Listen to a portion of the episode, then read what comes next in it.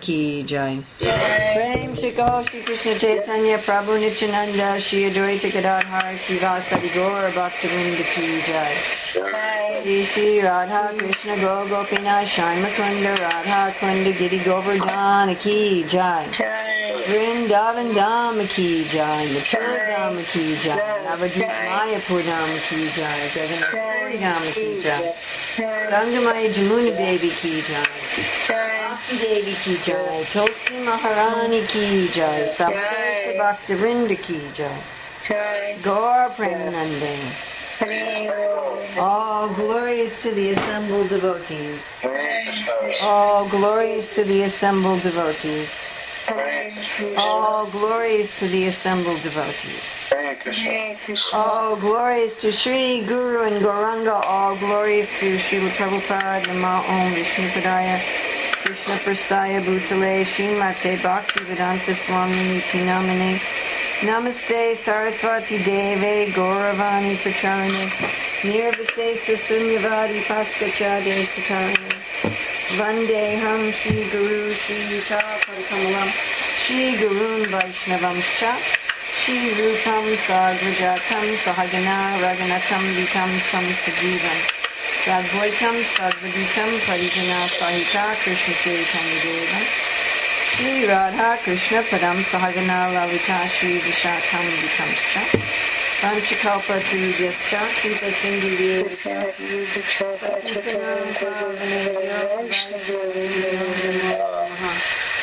ॐ नमो भगवते वासुदेवाय ॐ नमो Om Bhagavate Vasudevaya. Namo Bhagavate Vasudevaya. It's October 26, 2015, Skype class from Hilo, Hawaii. And we're reading from Srimad Bhagavatam, Canto 3, Chapter 7. Further questions by Vidura, Text 5. Deshata kalato yosav Ishata Kalato Yosav. avastata swatonyata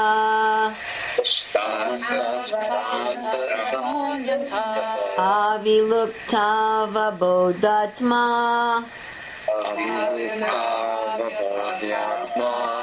sayujeta jayakatam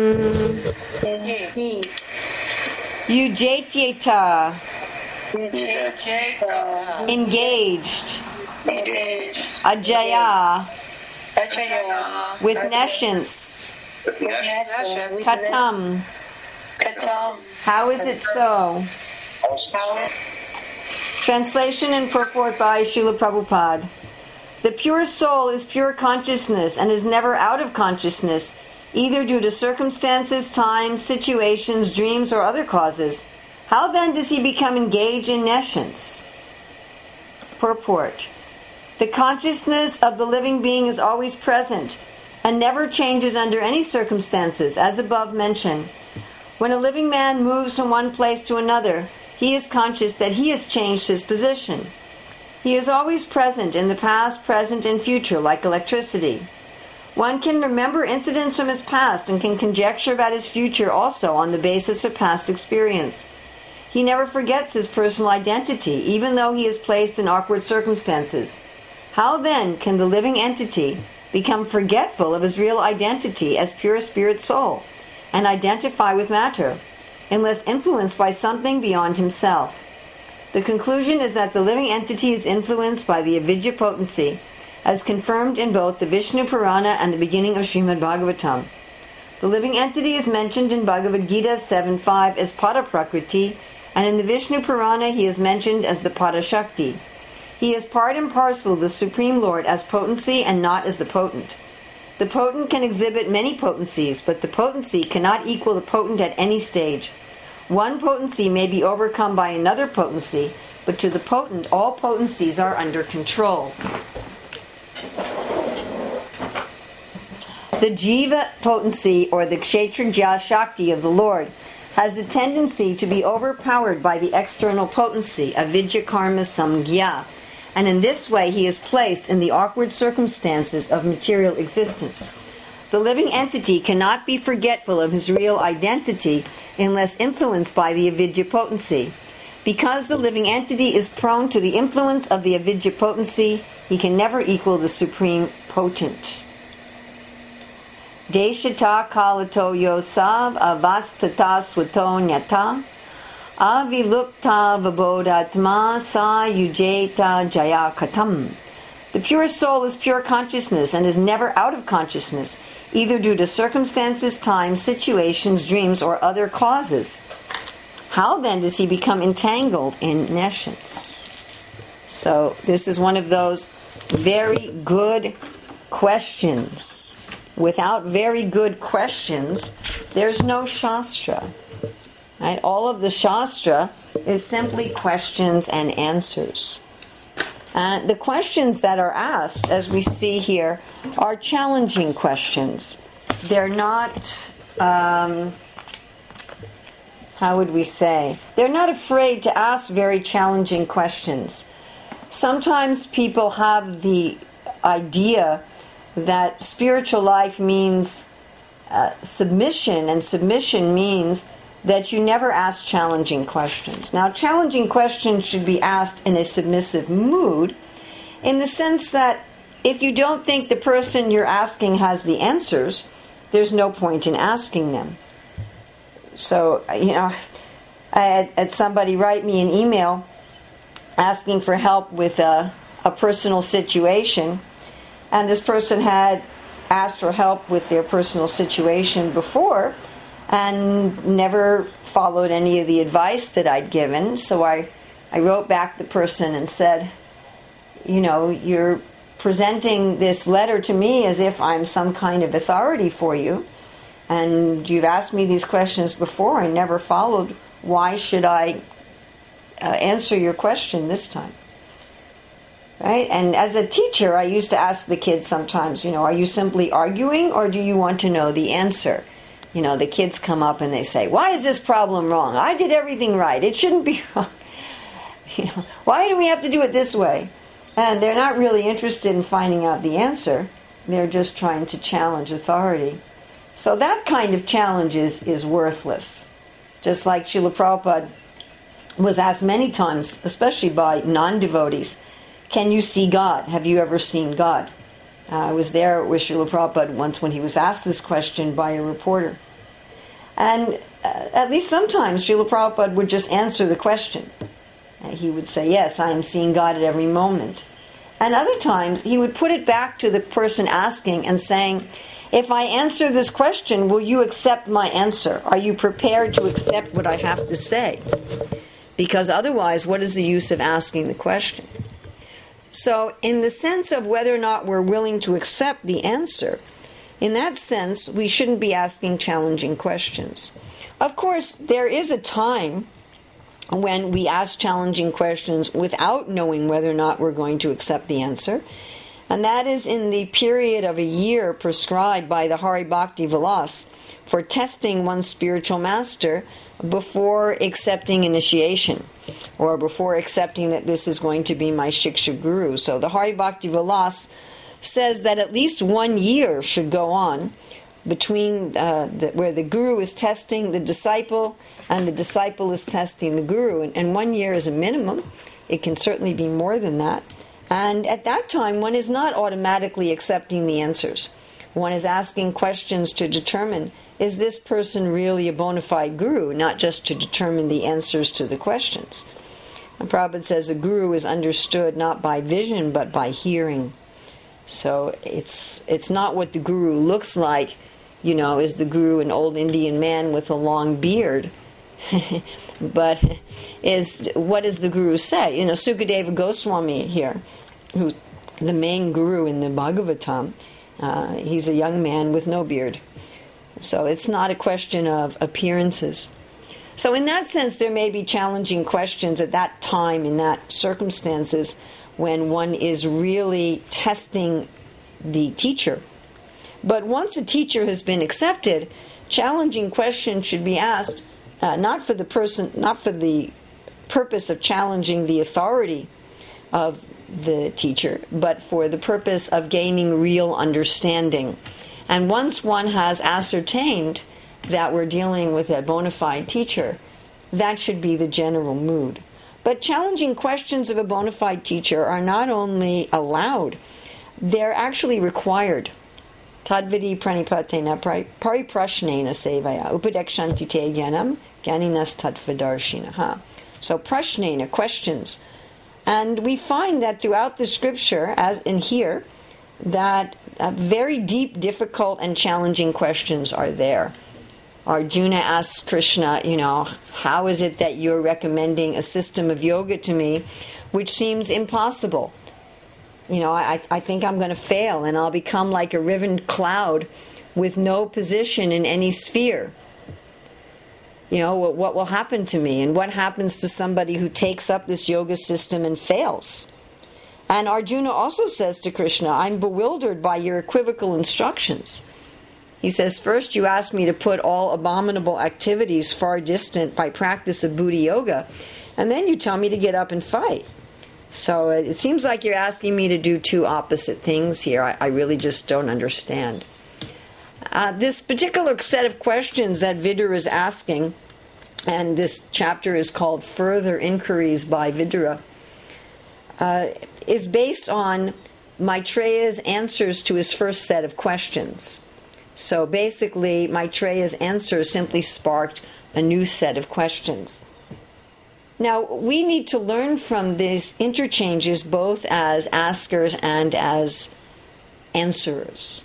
So, both with having the courage to reveal our real questions and having the courage to take hard questions. So, let's look at these questions that are being asked. And as we brought up before, uh, these questions are also asked in the second chapter by Maharaj Parikshit to Sukadeva Goswami.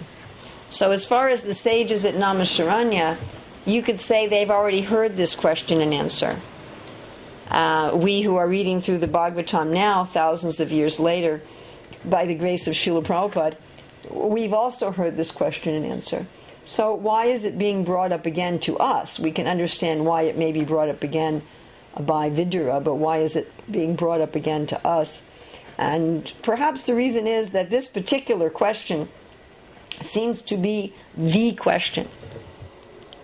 You know, of, of all the questions that anybody can ask about Krishna consciousness, uh, this is the question that causes the most doubt.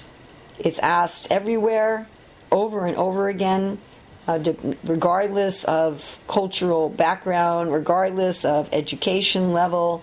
It seems to be the question that pretty much anyone who takes up uh, philosophy in general, uh, Gaudiya Vaishnava philosophy in particular, but Vaishnava philosophy in general, inevitably asks at some point. How, are, how, is, how do we put together? The basic question is how do we put together the fact that we are pure soul, that our original position is in full knowledge and bliss with our present condition of really abject ignorance and, and suffering. And the more that one progresses in Krishna consciousness, the more, in, in a sense, one may ask this question. So it's a very common initial question from somebody just learning about Krishna consciousness. And it's also a very common question that keeps cropping up in one form or another as we progress, which is, again, perhaps why the question doesn't come up only once in the Bhagavatam. I mean, I have people regularly uh, writing me, talking to me with varieties of this question. Uh, I have an email sitting in my inbox right now where I've been having a back and forth with someone on varieties of this question, and and people uh, in ISKCON, out of ISKCON, and various Gaudiya uh, groups have written lengthy books, hundreds of pages of books, uh, just simply looking at this one particular question. So, how is it that we are a pure soul and yet we are so entangled? I, I think, especially, it becomes a question as we go on because when we first come to Krishna consciousness, we may not have a sense of how entangled we are you know, a, a gross materialistic person may just think, well, yeah, I'm, uh, there's some problems in life, but altogether life is pretty good. And as one goes on in Krishna consciousness, one starts seeing, wow, I, I'm really fallen. I'm, I'm really entangled. I'm, I'm really a, I have so many problems. The one's internal uh, attachments and and evil. I mean, I, I don't think there's an, there's another way to say it. One's internal evil starts becoming exposed to oneself, and the difference between the evil we see in our heart and the description of the pure soul becomes uh, greater and greater and greater you know the whiter becomes whiter and the blacker becomes blacker in, in a sense you know the, the, we understand what is purity more and more and more and we see the difference between that purity and ourself more and more and more. I was reading again a, a story from mayapur of this uh, woman who was given as prasad one of the uh, nails that are put on the Nrsingadev deity and she put the nail in her room when she went to bed that night, and she had a dream that Lord Nrsingadev was opening up her heart and pulled out this black gunk and said to her, You think this is love, but it's actually lust. You know, what do you want me to do with it? So we start to see that what we think is love is lust, and then the question becomes even greater. You know, how how do I do that? How am I here? So Vishwanath Chakravarti Thakur analyzes the questions that uh, are being asked here by Vidura. And he says the questions are as follows How can the jiva be bewildered by maya, be bewildered by illusion? So, this is a general question. How, how is it possible at all? And then he's asking very specific questions. How can the jiva, whose awareness cannot be destroyed by place and time, become associated with ignorance? So we have Desha Kala. I'm sure we're very familiar with these terms Kala time, place, and circumstance. And we're told that we must adjust our practice of spiritual life, our teaching of spiritual life, according to Desh Kalapatra. That we have eternal principles, but those principles have to be applied according to time, place, and circumstance. Well, why? Uh, why do they? Because the consciousness of the jiva is affected by time, place, and circumstance. And it most certainly is.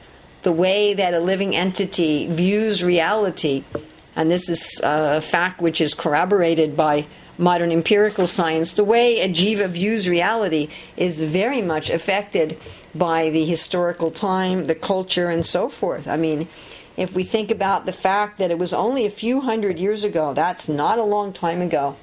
I mean, really, 150 years ago, 200 years ago, when the concept of slavery was widely accepted in the world and was a legal practice of most governments. I, you know, we're talking like the beginning of, of the 1800s. That's only 200 years ago that slavery was legal in most of the countries of the world and it was an accepted social practice.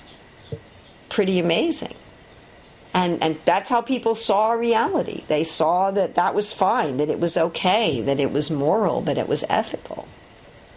So Vidura is asking this question. How does the consciousness of the living entity, the awareness of the living entity, which is supposed to be pure, which is supposed to have uh, knowledge of right and wrong and good and bad, and uh, that's not conditioned by time, place, and circumstance.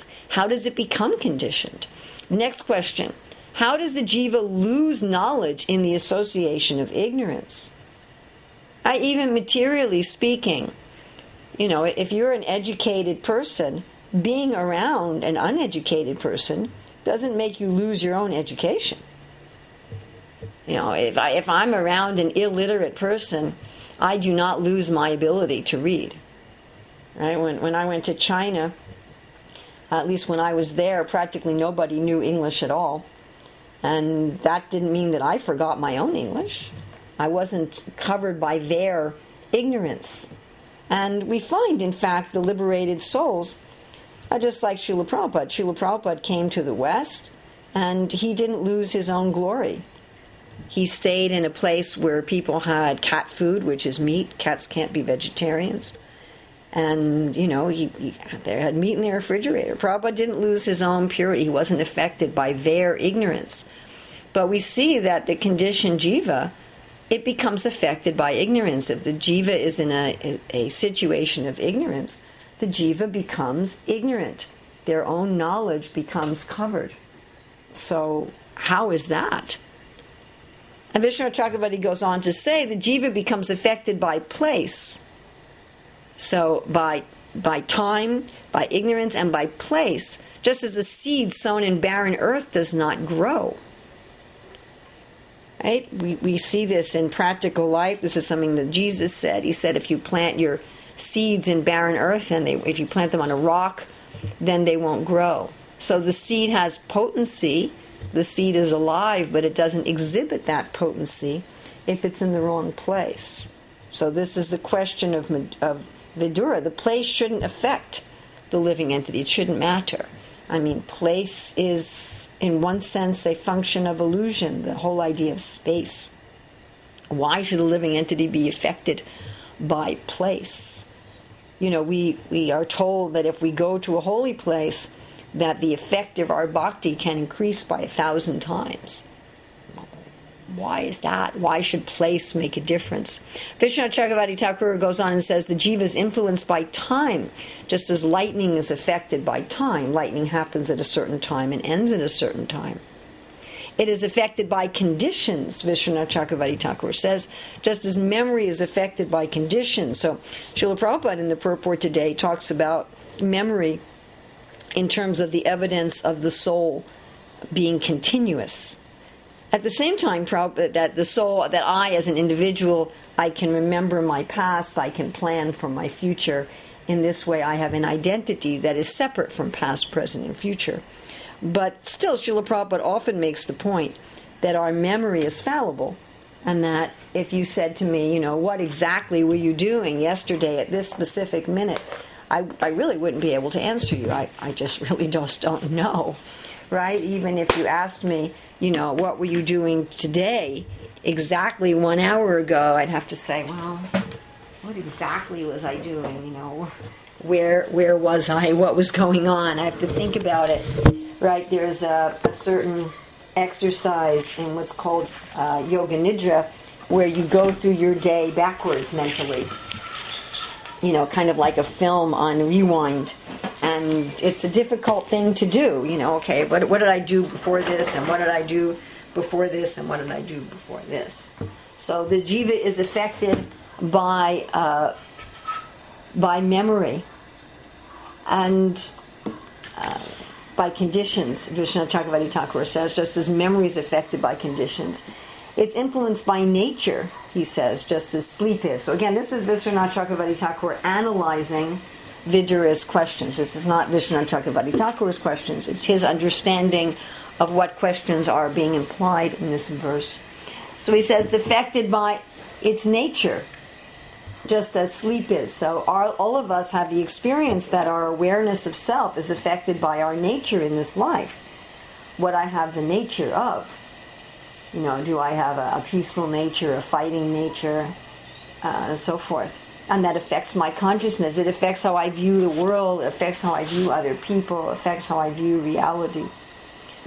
Just as sleep is. So we also experience that our consciousness is affected by sleep, by the three states of consciousness waking, dreaming, and deep sleep. And my, my sense of identity, my sense of knowledge becomes completely changed by these things. Such is not true for a liberated soul. When a liberated soul sleeps, uh, their consciousness is not affected. They don't, they don't change their awareness of truth, even in dreaming. Uh, Vishwanath Thakur goes on in his analysis, it is influenced by other objects, just as a pot is influenced by other objects. So our consciousness is influenced by the objects around us. I mean, even I have a wall in front of me. I can't see through the wall. It's affecting my consciousness and we can say, well, what is it like for the liberated soul? We know that even in the subtle body, even if one is just covered by the subtle body, that one has 360 degree vision. So the, just imagine the soul and the soul's ability for sense perceptions. And uh, Vishwanath Chakravarti Thakur ends his analysis by saying, because the jiva is a spiritual object, its knowledge should not become lost. How is a jiva's knowledge destroyed by ignorance? So this again is a very difficult and challenging question. It is the question, the the primal root question. How is it that I, a pure soul, am in illusion? And how is it that I'm affected by all these things? I, I think this is a question, in one sense, that not only do we ask periodically of spiritual authorities, uh, and probably we keep asking it because we become more and more aware of the problem, and uh, the answer becomes, how, how should we say, the answer becomes more and more pertinent to us. In the beginning, we don't understand how fallen we are. As we become more and more aware of our fallen condition and more and more aware of the glories of Krishna consciousness, uh, the answer becomes more and more important to us. Also, we become more and more aware of how these circumstances are affecting our consciousness. We become aware of how, with our with the best of intentions and the best of knowledge and the best of everything, uh, still, according to circumstances, one may become overpowered by lust, by anger, by greed, and so forth. And then we say, well, why did I do that? Why did I say that? I, I shouldn't have said that. And, and, and, you know, we blame, because you'd said this, therefore I became angry. Because this happened, uh, therefore I became lusty. You know, there's guys who say, well, I, I raped you because uh, you were wearing a short skirt. You know. So we, we blame the circumstances for our loss of awareness, for our loss of higher consciousness. And it's a sorrowful thing for us. Why are these circumstances affecting me in this way? And the question becomes something, again, that we're really asking throughout the day. As we fail in achieving our ideals at any particular time, again, we ask that, why did I do that? Why was I overcome by illusion? Why was I overcome by lower desires? Why was I overcome by something I don't want? This was also Arjuna's question in the third chapter of the Bhagavad Gita. Why do I seem forced to act in a way contrary to what it appears that I want? So, of course, the answer is not given in this verse. This verse is just giving the question. So, we're not going to get into the answer that much today, except to the extent that, that Srila Prabhupada uh, does briefly in the purport.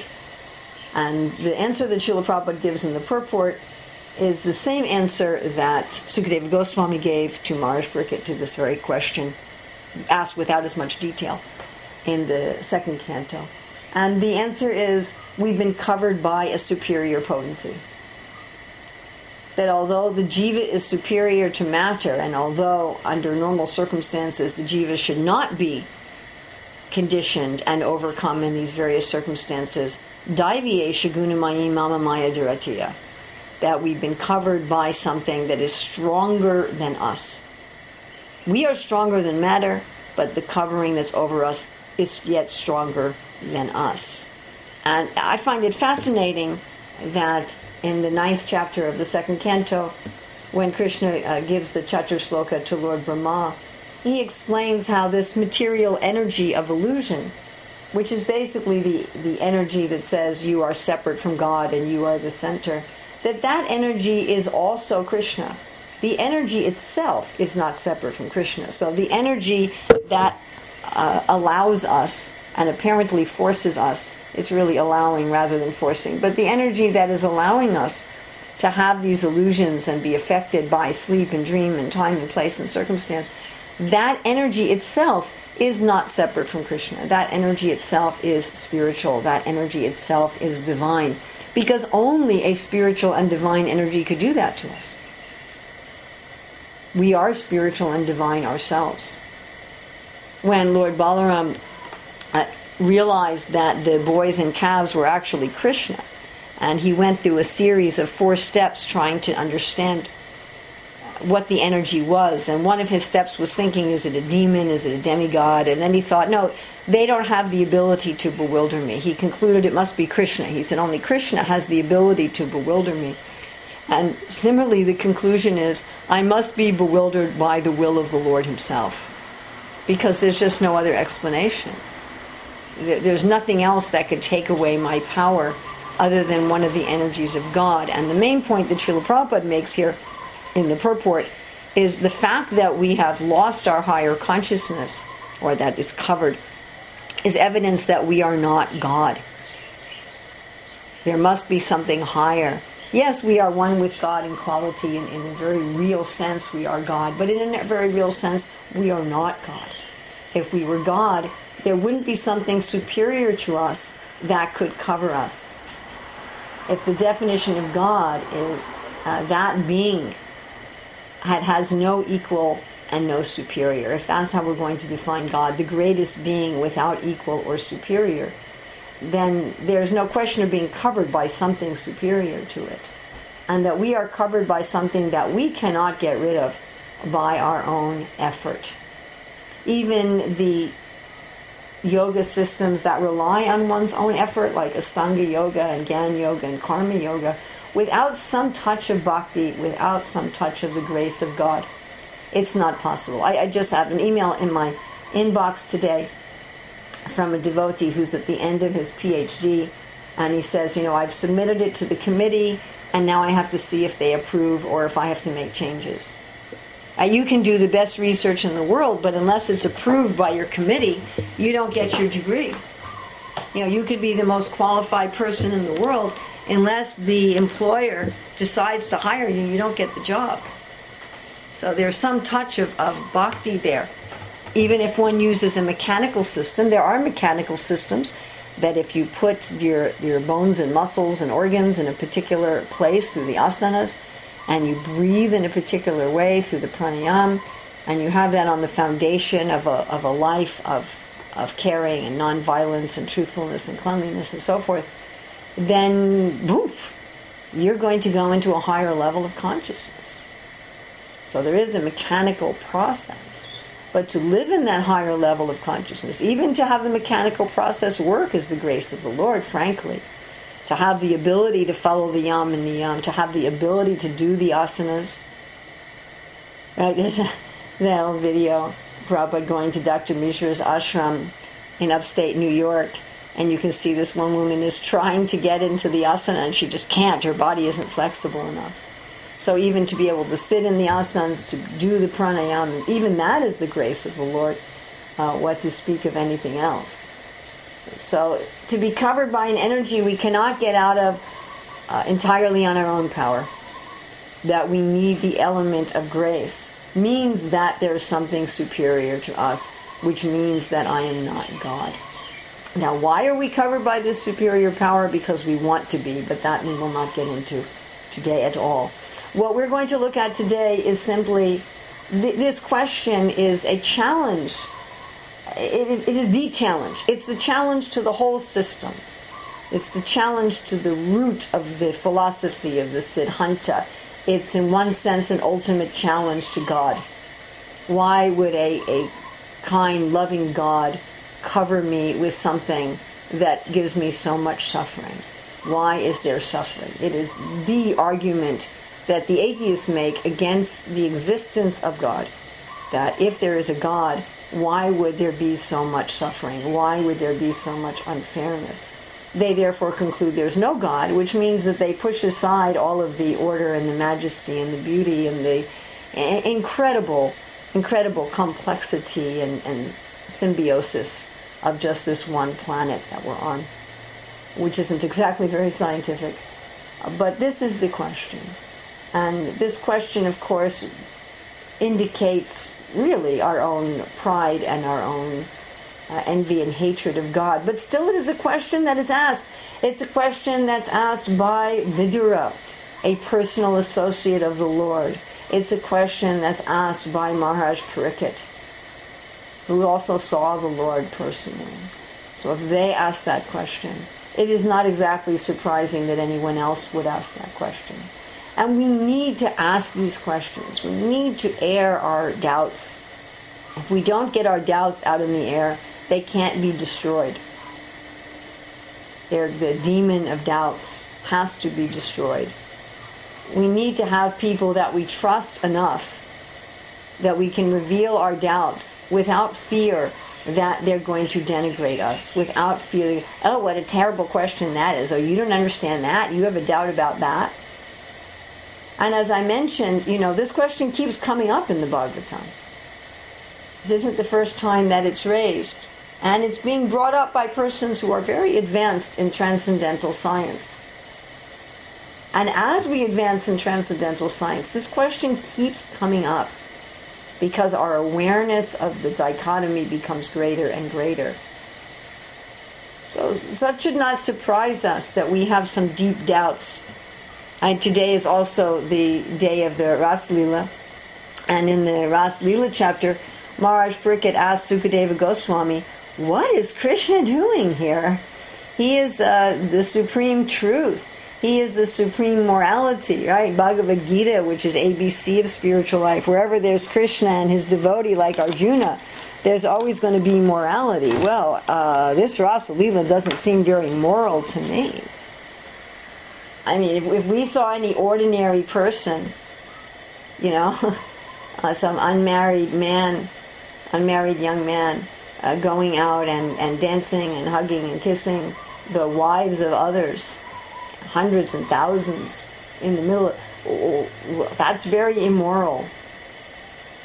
So why is Krishna doing this? Now, the Acharyas comment that Maharaj Parikshit asked this question not because he personally had doubt, but because he knew that there were some people in the audience who were feeling this way, but who didn't have the courage to voice their own doubts, whose doubts were festering unspoken within them. So he was willing to become the mouthpiece to voice their doubts so it could be cleared. I mean, he also asked the question how could the gopis, just by meditating on someone who they thought was an ordinary boy, ordinary power more, how could they become liberated? And Sukadeva Goswami says, you know, I already answered this question in the story of Shishupal, who thought of the Lord as an enemy. Yam Kroda Kama Sahaja Pranayati Bidti Vatsalya Moha Guru Basevi Bhavai Sanchin Chitasham Sarvishin Tadirat that any thinking of Krishna, because he's the absolute truth, will liberate one. So one needs to surface one's doubts in the proper place, right? in the proper place at the proper time. One doesn't want to surface one's doubts in front of an audience that doesn't already have that doubt. we don't, you don't want to create doubts in people.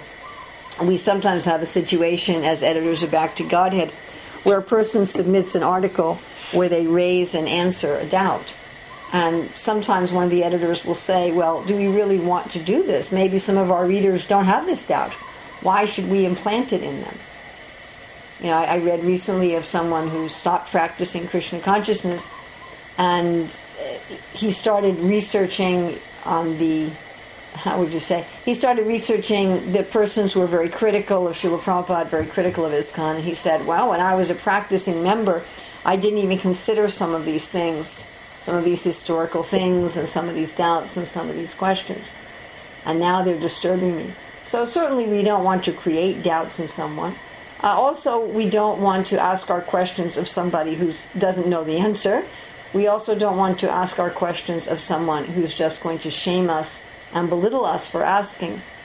I mean, I recall very soon after Srila Prabhupada left this planet, so one of the uh, 11 zonal acharyas was in New York giving a class. And I was really confused about the idea that uh, we have the guru birth after birth.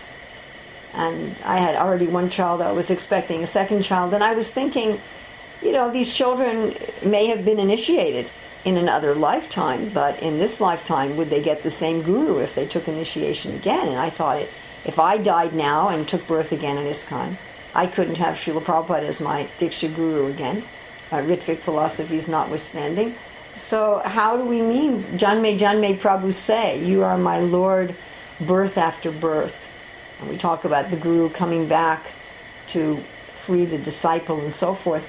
So I asked this question. It was uh, 350, 400 people in the class, and the person on the Vyasasan yelled at me in front of everyone. He said, You are asking this question because you're not serious.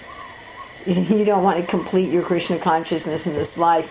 You just want to engage in sense gratification and make the guru come back for you.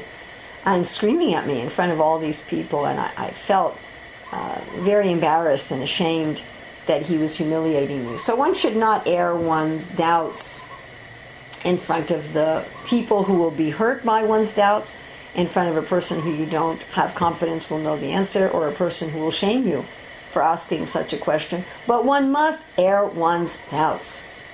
One must air one's doubts. There's always somebody in some circumstance where we can air our doubts, and we need to air them until they're satisfied. Now, sometimes I find I have to put a doubt or a question uh, in a, on the we call the back burner for a while because I've, I've had doubts and questions where I asked and asked and just didn't get a satisfactory answer. And sometimes it was 10, 15 years later I got a satisfactory answer. Sometimes the reason for that is I didn't ask the right person. And sometimes the reason for that is my own consciousness needed more cleansing before I could understand the answer. Sometimes one gets the right answer, but one is still so clouded by passion, ignorance, that the answer just doesn't make any sense to them. And we see such as true on the material platform. Sometimes a, a child asks a question, and we say, Well, you have to know something else before you'll be able to understand the answer to this question. You have to get some a prerequisite set of knowledge or awareness. Then, from the point of view of people being asked questions, so even the beginner in Krishna consciousness will find him or herself in a position of being asked questions, of having people come to them and saying, you know, I don't understand this, please clear my doubt. So whether we are capable of answering the question or not, even if we have to refer the person to someone else, even if we have to say, you know, I don't know the answer to this question, uh, you need to ask somebody else, or let me help you find someone else, or let's look it up and find out the answer, or whether we have a, a ready answer to the question, we should avoid shaming somebody. We should avoid shaming somebody. Now, if people ask a ridiculous question, like Srila Prabhupada was asked in Japan, have you ever seen the demigods? And he asked the boy, why are you asking this question? What profit will it give you? He said, If I have seen the demigods, how will that help you? If I haven't seen them, how will it hurt you? He said, Why don't you ask me if I have seen Krishna? So one can do that. Or Prabhupada asking the reporter who said, Have you ever seen Krishna? And Prabhupada said, If I answer you, will you take my answer? Will you accept what I have to say? I mean, I had someone recently who sent me the manuscript of a book and asked for my comments. And after going through the book, I thought, I don't have much nice to say about this book. I, I just don't, you know. It, it, uh, the more I look through the book, uh, the more that my responses are going to be negative. So he asked me several times, please give me feedback on this book. And I said, well, I don't really know you, and I, I don't feel comfortable giving you my feedback. And then he said, well, could you write something endorsing the parts of the book that you like? And I said, no, I'm not really comfortable with that. So sometimes we may ask somebody, you know, are, are you willing to hear what I have to say? Do you have the do we have the kind of relationship where if I answer your doubt, will you will you take it? So that's fine, but we shouldn't shame somebody. We shouldn't shame someone for asking the question. I had an experience one time taking a, a course in counseling where we had two different teachers who taught different days of the course. And one of the teachers, they were both very knowledgeable in their subject matter, very expert. They were both really expert. One of the teachers was expert and proud. If you ever asked him a question that had any challenge in it, he took it that you were personally challenging him and his expertise. He would put the person down, he would shame them, he would humiliate them, he would denigrate them, belittle them, belittle them for asking the question. He would belittle the question as stupid. He would give the answer in a way to show that he knew more than the other person. So he'd give the answer in a way just simply to show off his superior knowledge rather than to enlighten that person. Then the other teacher, who was just as expert in the subject and the techniques and so forth, he had the opposite tact. Whoever asked a question, he honored them and he honored their asking of the question he would always say, you know, thank you for asking the question, or that's a very good question. And uh, even sometimes when the person asking the question was very obviously to the rest of the class asking something very foolish, they were they were asking something which, had they been paying attention and participating, they should have known the answer to it. It wasn't really a reasonable question given the class that had gone on, or it was a completely off-topic question. And still, he honored them and he honored their question. I mean, he would sometimes say, "Well, this is really off topic. I let we'll answer it at another time," but he never treated them as if they were a lesser being for having their question. He always treated them with respect.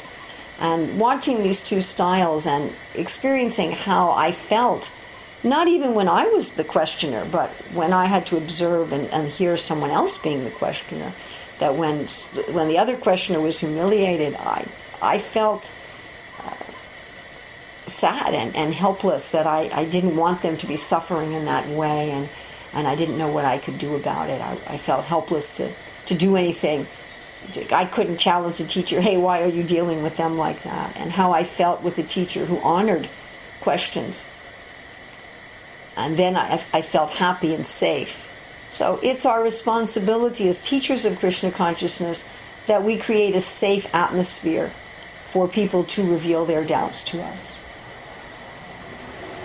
on the ultimate side, if we don't have a safe atmosphere for the surfacing of doubts, then people will come to doubt Krishna consciousness itself. Not only will their basic doubts fester, but they'll think, well, if these people don't want to answer my questions, there must not be an answer. And if there's not an answer, what am I doing here? One of the main reasons we take up Krishna consciousness is that everything is answered. Some things may be answered in an unfolding way in time as our own uh, advancement unfolds, but there is an answer. And to give people the understanding that there is an answer, we make a very self and welcoming atmosphere for questions, even very controversial questions. We never give the person the idea that, oh, this is an offensive question, it's a disrespectful question, or you're an offensive person for asking this question. We don't find that kind of response in the Shastra itself. We don't find Krishna shaming Arjuna. Uh, even when Sukadeva Goswami says, I've answered this question before, he doesn't shame Maharaj Parikshit. And he it goes on to answer the question. So without these questions and answers, there's not a dynamic exchange between guru and disciple. There's not the unfolding of Krishna consciousness. And his askings of questions and answers goes on just for enjoyment, to Syanticha Ramanticha, like Mahaprabhu asking Ramananda Roy questions. And he also challenged. He said, Well, that's external. Tell me something more. Or can you go higher? And Ramananda Roy saying, Oh, nobody's asked me to go higher than this before. I don't even know if it's possible. so this this kind of deep, difficult questions happens not only in the realm of people who have doubts that they want to clear, not only in the realm of the struggling devotee going through an anartha nivritti or whatever, but it also happens on the realm of the highly advanced and realized souls who are Trisyanticha, Ramanticha. So we should not have a concept of faith as blind faith. Prabhupada says blind faith is condemned. So thank you very much. Questions, comments? Okay, so Bruce, questions or comments? Go ahead. Mother, I have a question.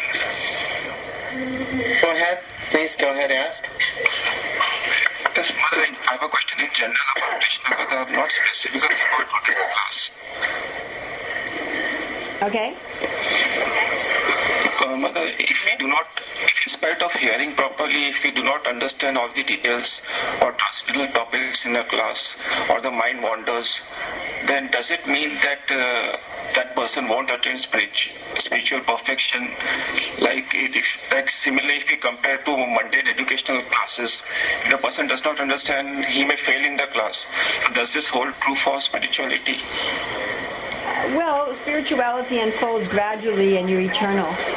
So it's not like a time cutoff. You know, in a regular school, there's an exam at a certain date and there's graduating at a certain date, and they don't let you go on eternally. Right? Even you're getting your PhD, there's a cutoff. Usually it's seven years or nine years, and you have to finish in that time, and if you don't finish in that time, everything is wasted. right? I, I had a friend who uh, was at the very end of her PhD. She was just about to defend her thesis, and the chair of her committee got a stroke. And the new chair of her committee didn't like the work that she had done and asked her to do it over. But because she was at the end of the time of seven years, she didn't have time to do it over, and so she never got her PhD. So that kind of situation doesn't happen in spiritual life. Krishna says swalpa, even a little progress in spiritual life carries over to the next life. So yes, there's a, there's exams throughout our life, and if we haven't heard properly and we're distracted, we may fail those little exams. That's true. And then we have a big exam at the time of death, and if we haven't heard properly, then we may not do as well on that final exam as we as we could have otherwise. But Krishna consciousness is eternal. The opportunity is eternal.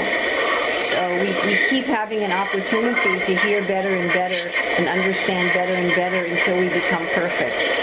It's kind of like the teacher that you turn in the paper and they keep giving it back to you and working with you until you get everything right. It, it's not, there's no cutoff date like that. And even one may continue and get everything right in the planet where Krishna is having his pastimes in the material world. So we see that there are many entities who are in that planet with Krishna who are not yet perfect. And they become perfect in Krishna's personal association. So we should always be striving to do better, but we should not become discouraged if at this particular moment in, in time I'm not doing as well as I would like to be doing. Is that all right? Thanks. Yes, but Anybody else? I have a question. Yeah. You had mentioned that you asked a question and that you were. Madan Mohan Prabhu, actually there was somebody trying to ask a question. Some Mataji, I couldn't tell who it was. Could you speak up? Oh, maybe I'm mistaken. I thought I just heard somebody. I heard someone. I heard One- you. I heard someone somebody asking a question. I was going to say something. Okay, go ahead. And then Madan Mohan Uh, it says that the potent, the potent says, the potent can exhibit many potencies, but the potency cannot equal the potent at any stage. And in the Lila of, of Govardhan Puja, we see that Krishna is placing Govardhan in top of, of his head as an umbrella. So knowing that the potency is never never beyond or as potent as the as Krishna, it's not how does the Jiva soul feels if being given by Krishna higher higher Well, Govardhan's not a jiva soul. Govardhan is Krishna himself. But the, the jiva sometimes feels higher than Krishna out of love, like Mother Yasoda, Nanda Maharaj, Upananda, uh, the elderly residents of Vrindavan. They're not worshiping Krishna. They don't see that Krishna is God. They see that Narayan is God. And their view is that by the grace of Narayan, Krishna is saved from the demons, and, and I'm feeding Krishna. If I don't feed Krishna, he's going to be hungry. So, but this is all, all out of love, where the jiva forgets that Krishna is the supreme potent. But that's, we see that in this world also, that the wife of the prime minister she doesn't think of him as the prime minister when they're in their private dealings. She thinks of him just as her husband or the, the parents of the prime minister. They just see him as their son. But the Govardhan's Krishna. Govardhan's not a jiva. I'm not sure if I've answered your question. Well, I have a- uh, he does also similar things with his devotees as the gopis and, uh, and other devotees who are not himself. Yes, but that's that's love. It just like the otherwise it's not it's not fun. I mean Krishna has enjoys being the supreme and everybody worshiping him. And Krishna also enjoys taking the role of a little child and taking the role of the spurned lover. And yeah, he enjoys taking these roles where the cowherd boys defeat him in wrestling. And uh, it, it's it's fun. It's playful. Just like parents play games with their children. And they it wouldn't be very much fun if the parents always won the game. It wouldn't be very much fun for either the children or the parents you know you, you're sitting down and i used to play scrabble with my parents and you know if i always lost then why would anybody want to play? So that that, that wouldn't be rasa but that's just rasa it's it's it's not tattva in the sense that it's not that any of the residents of the spiritual world are really above krishna. That's that's not the case. That they feel like that out of love. I mean, even that Krishna is all attractive. You know, the gopis are running to Krishna in the middle of the night without even dressing properly. But the gopis can also say to Krishna, go away. I mean, when I say to Krishna, go away, it's because I'm in Maya. I'm in Mahamaya. I'm saying, Krishna, go away. I, I don't want to know about you right now. I want to be an illusion and forget about you. But when the gopis are saying that to Krishna, they're they're doing that out of love. Now, how can they refuse the all attractive that's drawing like like a magnet draws iron? But the fact of their refusal of him gives him pleasure. It enhances the lila, the separation and meeting. So that's that's playfulness. It, it's a pastime, it's sport. In one sense, you could say it's the highest tattva. In one sense, you could say the highest truth is that Mother Yasoda is Krishna's mother. But Krishna says, I am the mother. So, what's a higher truth? That Krishna is everyone's mother, or that Mother Yasoda is Krishna's mother? Aham bija pradah pita. What's the higher truth? It's a different lens. Madan Mohan Prabhu, you had a question? I was just noticing what you had um, in your examples of uh, asking questions. You had mentioned one, and you didn't give the answer to it, but I thought it was quite intriguing. The one that you had asked about uh, Prabhupada coming back. Will the spiritual master come back? And I figured you probably continued asking that question over the years until you got your satisfactory answer. You're right. So I was wondering what your answer was.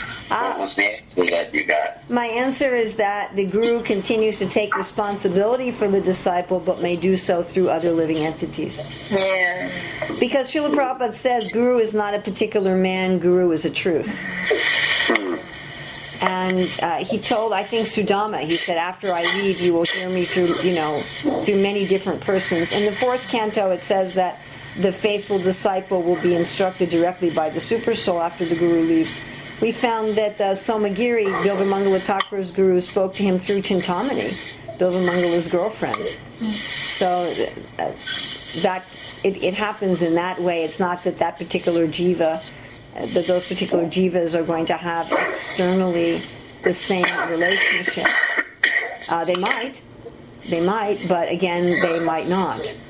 So it's is, an, it's is it also yeah. Go I'm ahead. sorry. Go ahead.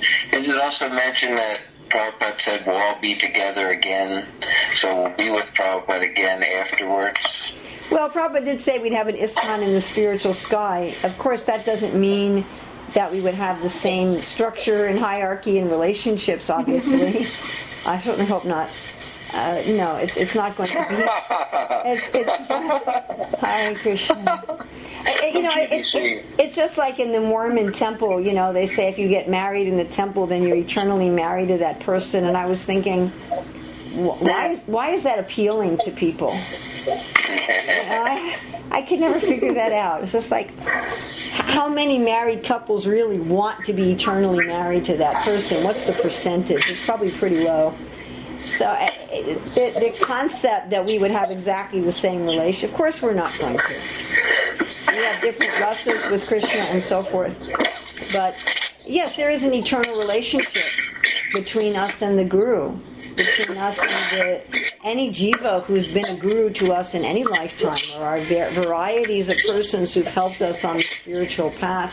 I mean, when Krishna has the verse about gurus, Tad viddhi Pranipatena Pariprashnena Sevya, uh, he talks, it's in the plural. So uh, the self-realized souls can impart knowledge to you. So we have so many persons acting as gurus. And we have an eternal bond with all of those persons, certainly. But the form of that bond will be vastly different. I mean, just vastly different in our in our eternal state. It's not it's not going to be exactly the same kind of relationship. So when he says I'll come back again and again, he's referring to another jiva or another person. He's continuing to take responsibility. I mean, he may also choose to incarnate again and again. The guru can choose to do that also, but it might not necessarily be that way. I see it as basically that the person says, I'm taking responsibility. I mean, look, even when Srila Prabhupada was physically present on the planet, he mostly delegated his guru responsibility, just frankly. I mean, the, a large, large portion of his guru responsibility was delegated to the other devotees and through his books and his recordings. And Srila Prabhupada only personally, directly, physically trained a very small handful of his disciples. So he was he was delegating a lot of the traditional, you know, Krishna going to Sandipani Muni's school in Ujjain, and Prabhupada was delegating a lot of that, even in his physical presence. So Well, sometimes, you know, we want to, when Prabhupada said something directly, we have higher trust in that than if uh, he's speaking through someone else. We don't know if it's tinged, if this person, if, uh, you know, there's there's some trust difference that, Right. that we had when Prabhupada, anyway, what I've seen is I'm that not sure. Is that even right now when Prabhupada is not physically present on the planet, uh, arguably so, I mean, unless he's present in another body and we haven't recognized him as such, which is possible, you know, that's the view of the Tibetan Buddhists, that they look for their uh, charya in, a, in the new body.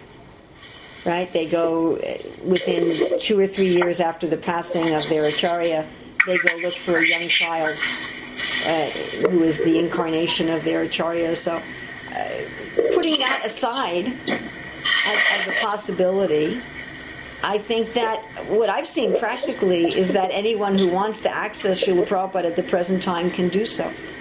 Uh, Chandramauli Swami uh, gave the story, I think it's Chandramauli Swami, gave the story that one time when he was reading Srila Prabhupada's books, he actually heard Srila Prabhupada speaking the purport. Actually heard Prabhupada's voice speaking the purport. I mean, my own experience, the first time I saw Prabhupada, when I heard him giving a lecture sitting on the Vyasasan, I had the very strong experience that hearing a recording of Srila Prabhupada and, and hearing him speaking on the Vyasasan was an identical experience. Of course, it, it's not identical in the sense that I could ask the person in front of me a question and get an answer right then, whereas I can't ask the recording and get an answer right then. But I find I do get answers. I find that when I ask Srila Prabhupada questions, that the answers are revealed in his recordings and in his books, consistently so. Very consistently so. I'll have a question. It may not be that day, it may not be that minute, but you know, I'll have a question and I'll be listening to a class, and it could be a class I've heard. I I mean, I've heard every single one of Srila Prabhupada's classes and conversations, each one of them many, many, many times over, more than I can count. So I'll be listening to one that I've heard so many times before, and all of a sudden, the answer to the question that I have pops out of the classes. Mm-hmm. And the same with Prabhupada's purports, and it's happened to me so many times, mm-hmm. and more than I can count it. And- And it can be a purport that I've read, you know, 30, 40 times. It can be a purport that I've read 30 or 40 times. It can be a purport that I've personally taught 10 times and I'll read it again, and the answer to the question that I have jumps out at me and says, "Here's your answer." So I think even if we're talking about directly from Srila Prabhupada, that we have that capacity of accessing Srila Prabhupada in that way. Um, you know, how do we ever know that an answer is, is correct? Ultimately, we know that an answer is correct because of confirmation from the Chaitya Guru.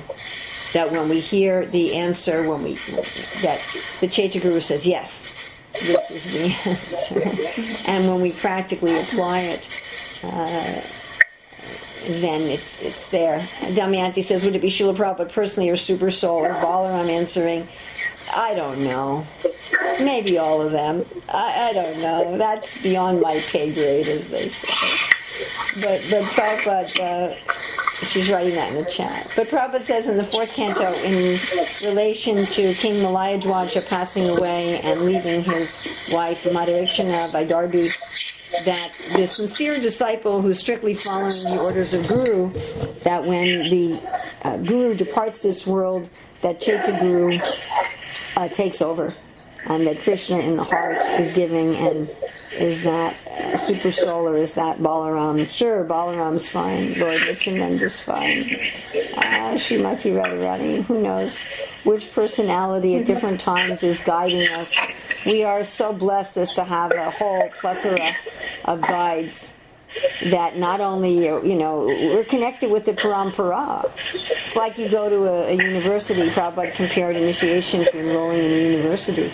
There's so many professors. It's not that only your admissions officer is, is or your academic advisor is giving you all the answers. You're getting answers from all the professors, from the library, and so forth. So we are once we are officially enrolled, once we're initiated into the parampara, we're an enrolled student, then everyone, our Diksha Guru, our Param Guru, our Parama Parama Guru, Narada Muni, you know, Madhvacharya, then all of the Shiksha Gurus in the parampara, the whole library of the Shastra, everything is available to us. Uh, but our Diksha Guru does specifically, is the person who's specifically taking responsibility. Generally, it's the Diksha Guru, is the person who's putting their name on the line. They're the person who enrolls us into the parampara officially. So they're the one taking the main responsibility. Krishna, I'm going to make sure this person is delivered. Does that mean that they have to do everything themselves? Personally, certainly. Not. So is that all right? Time to take uh, Hari's question? Uh, we'll do that, and then that's it because it is getting quite late. I had a well, a little short comment and then a, a question.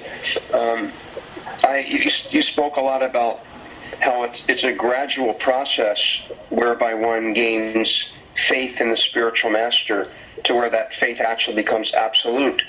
And um, just like in, in, in very early on in the Bhagavad Gita, Arjuna accepts Krishna, the famous verse, Karpanya dosho patisabhava, and the latter part of that verse where he says, Shishasteham sharimantam prapanam, that now I'm your disciple and soul surrender to you, please instruct me.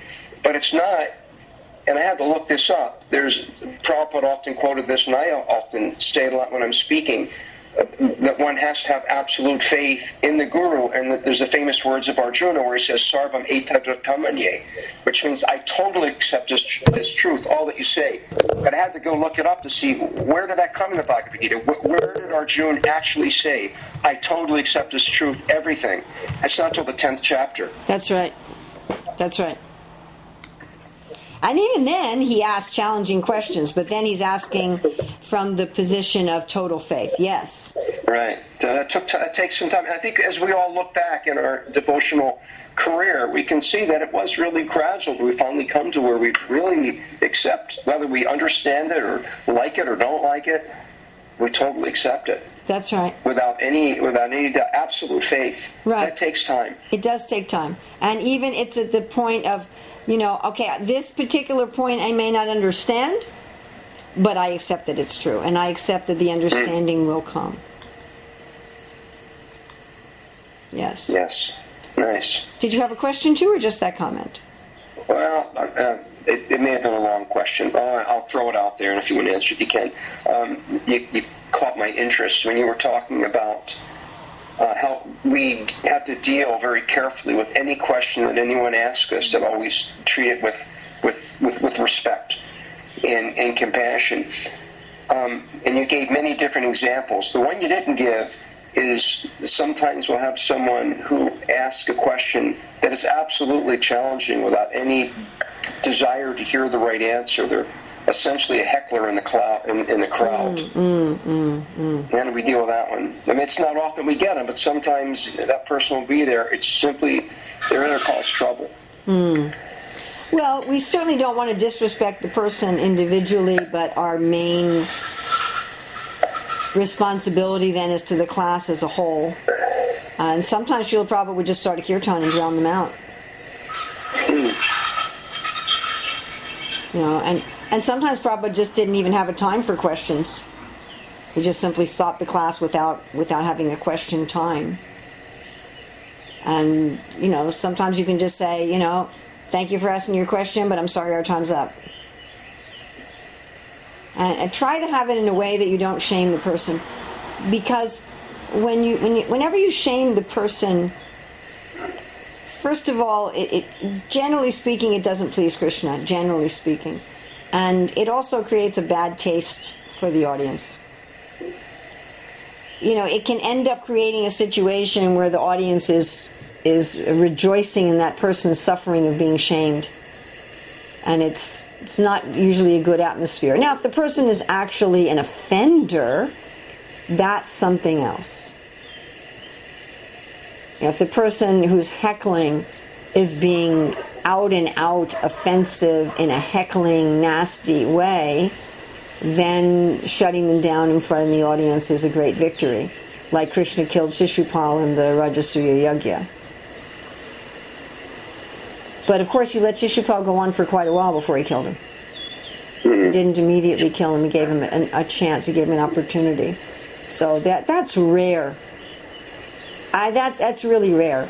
That you're dealing with a heckler who is, you know, a demon and whose whose purpose, whose intention is disruption, whose intention is offense. I, I find that to be extremely rare. I mean, it's happened to me maybe, maybe once or twice, maybe. Mm-hmm. That even people who ask questions that appear to be offensive are simply airing doubts. You know, and I have had situations where people are just not willing to answer, to accept my answer, and become more and more challenging and aggressive. But that doesn't mean I need to shame them. You know, the, the urge to shame somebody is not coming from a nice place in our own heart, and it it will make the more elevated members of your assembly full of pain that you're doing that, and it will encourage envy and pride in the members of the assembly who are at a lower level. Anyway, what I do in such cases, I just simply stop it. I'll just I'll say something like, you know, obviously you you're just not going to be satisfied by anything I have to say, and that's okay. You know, you don't have to be satisfied by what I have to say. Um, perhaps you can find somebody else who can answer your question. Okay, next, you know, or okay, we need, or you know, we need to stop. I'm sorry, I'm really sorry, but time's run out, and and uh, we really have to stop the questions now. So if you have any for, if you know, if you like, and I, I suggest that you ask somebody else these questions. And sometimes I physically just left the room. Wow. You know, I'll I'll say to people, you know, questions are over, and then I just I get off the seat and I just walk out of the room and I disappear. I, I have a quick, quick question, Mother Urmila, if that's okay. Yeah, we're going kind of late, but sure. Just, just really fast. Sometimes, because we're on the subject matter of question and answers and bearing our doubts or, you know, clearing thing, and sometimes I feel like um, it could also be between two uh, people that are close, either two God sisters or whatever, and it could be in conversation where you can see that the other person is, you know, saying or, or, or, or giving their doubts or needing help or even saying, I'm so uninspired or something. How does the other person um, stop? Um, like, is, how, how, how do we deal with that and not be critical of the other one? You know what I mean? I'm not sure. So you're saying someone asked you a question? Like, let's say um, I'm having a conversation with another God sister, and there's not a question and answer because we're a little bit on the equal side. But I can hear in her voice that she's, you know, she's, oh, this is very difficult, or I can't do this, or no, I'm not going to do that, or, you know, she's being like this. But, and I can see it's almost like a cry of help. And instead of, you know, is how do I like sometimes I think that I could be critical and say, oh, she's just not a good devotee. Look at her. She's horrible. She doesn't want to chant her round. She's not going to serve the deity. She doesn't want to cook. She's, you know, all she's right. doing is this. She's in so much Maya. How, how is it that I could change my mentality and go, my God, she's crying for help. I need to help her. Just practice. Uh, okay. just, pra- just practice with, you know, even if your initial response is critical, as soon as you notice that you have a critical response, then switch it. And just say, even artificially, she's crying for help, she's crying for help. And then after saying that a few times, even mechanically, it'll sink in and we'll remember that we also cry for help that we you know we also have our doubts we have our questions we have our, our struggles our difficulties and even the great devotees ask these questions you know they ask them for a different reason and a different level of consciousness but they do ask these questions so i had to just practice it's, it's just noticing, oh wow, I'm, I'm getting I'm getting critical. I'm getting in a mood of superiority and pride, and whoops, my mood of superiority, criticalness, and pride is just as bad, if not worse, as the faults I'm finding in this other person. Whoops. Mm-hmm. You know, and this person yeah. is simply asking for help. Maybe I'm not the one who can give it. Maybe, you know, but that's all. And if they weren't sincere, they wouldn't be asking for help. Asking for help is also a sign of sincerity. All right, I do need to go now. Thank you, Srila Prabhupada Ki Jai.